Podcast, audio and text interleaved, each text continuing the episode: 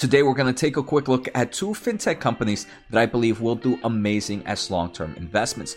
But, Jose, it's the end of growth stocks right now, the demise. The great thing about investing is you can find companies that are growing at impressive levels, but also are fundamentally stable to withstand some form of interest rates hikes. So today's episode, we're going to take a quick look at each company and explain two things. First, are they fundamentally stable to kind of be okay during this kind of high interest rate market? The second thing is, do these companies have some form of pricing power? So let's get started. If this is your first time here, make sure to hit the thumbs up Make sure to hit the subscribe button. Check out the pinned comment for free Discord, free newsletter, and a lot of great investing links. So the two companies we're going to take a quick look at are two I own in my portfolio. The first one's going to be Block Inc., formerly known as Square, ticker SQ.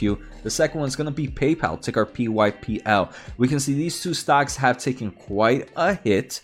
Uh, Block right now is down over 42.37% from its all time highs. That is insane. Then we have PayPal down over 27.15% from their all time highs. So, like I mentioned, the first thing I really want to see is are these companies fundamentally stable to withstand some form of high interest? And what does that mean? That means a nice amount of cash, very low debt, and a nice amount of cash flow from operations. So let's start off with Block. Right off the bat, we can see Block has plenty of cash, about $8 billion in cash and short term investments, and they have about $5.4 billion in debt. So they do have debt, but they have plenty of cash to be able to cover that. The second thing that I think is very important is they are profit positive in cash flow from operations. So fundamentally, I would say yes, Square is a company I wouldn't worry about anytime soon. The second one we're going to take a quick look at is PayPal. PayPal comes in with the 13.3 billion in cash and short-term investments, plenty of cash at hands,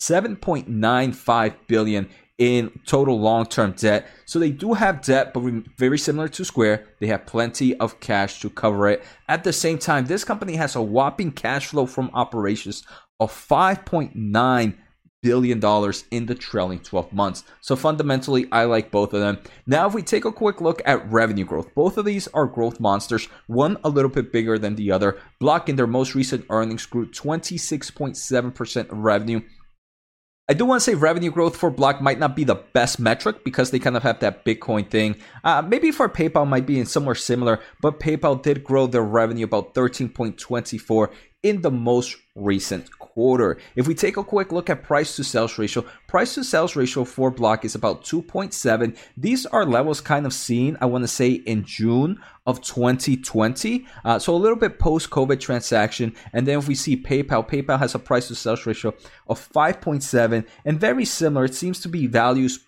a, a little bit higher than pre COVID, but not as high as we've seen in post COVID. Let's take a listen to today's sponsor. I want to thank The Motley Fool for sponsoring this video. Motley Fool is a company that provides investing insight and stock recommendations for investors of all skill sets and risk levels. You guys know I love finding new investing tools and resources to help me scout out new growth stocks. And right now I have a discount for one of my favorite services the Fool offers. Through the Motley Fool Stock Advisor services, you get access to ton of expert stock picks. Every month you'll get two new picks that are aimed at growing your wealth and to help you realize your financial goals. Stock Advisor's average stock picks have done amazing returns. If growing your money is something you'd like to do more of this year, you can visit fool.com slash Jose Najarro or click on the link below for access to my special offer and decide if the stock advisor is right for you. Thanks again to the Motley Fool and now onto today's video. Both these companies deal with one thing.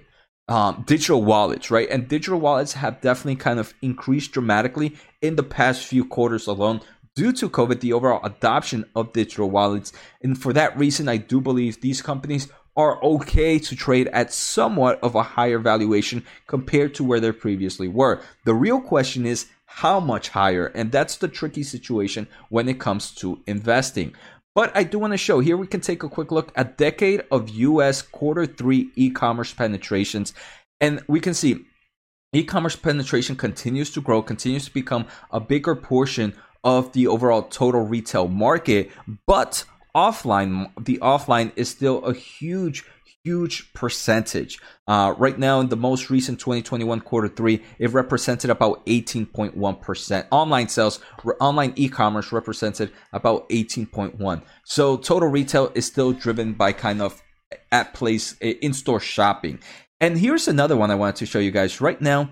Uh, shares of digital mobile wallets in total North America e-commerce transaction volume is about 29.3%. So there's still plenty of growth.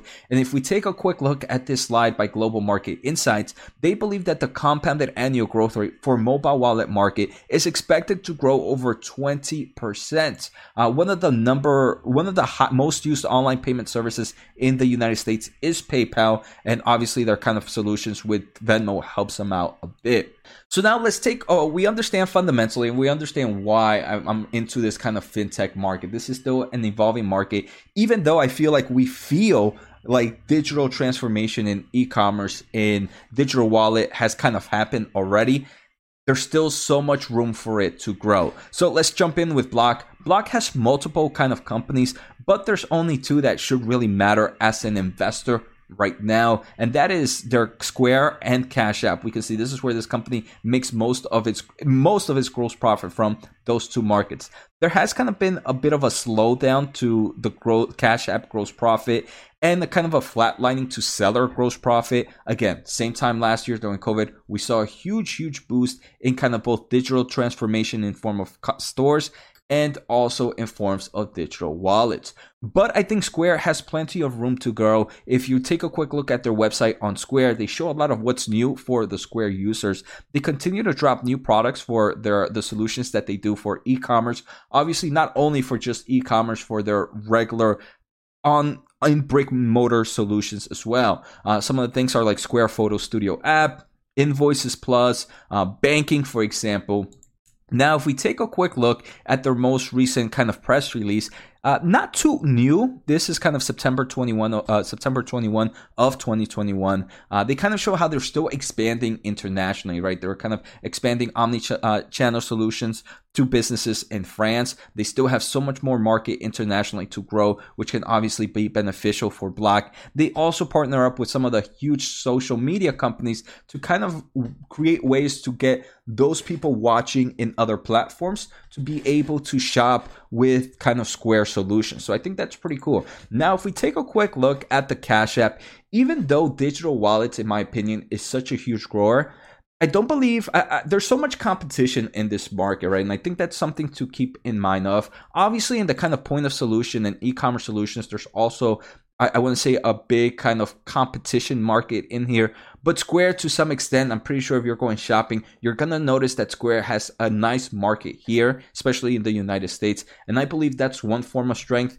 Cash App, Venmo is um not Venmo. Cash App itself is also very popular amongst the young, uh, the younger generation. I'm more of a PayPal fan. I'm more of a Pen Venmo, but there's plenty of people that use Cash App the great thing is this is such a huge market that I don't think there has to be one sold one only winner, right? Now, if we take a quick look at PayPal, PayPal very similar has kind of point of sale solutions, has their digital wallets again for personal uh, solutions. So we can see uh, PayPal has created a new version of their application, uh, which do which does very similar m- stuff to like Cash App. You can check out with crypto, buy now, pay later kind of services, touch free payments. Uh, you can send money, gift money with kind of uh, with your PayPal application. Then they also have obviously numerous business solutions to help the overall commerce platform, both in forms of e-commerce payment transactions and kind of in-store brick and mortar solutions as well. Uh, so one thing that I did enjoy about PayPal is they do have a huge market right now,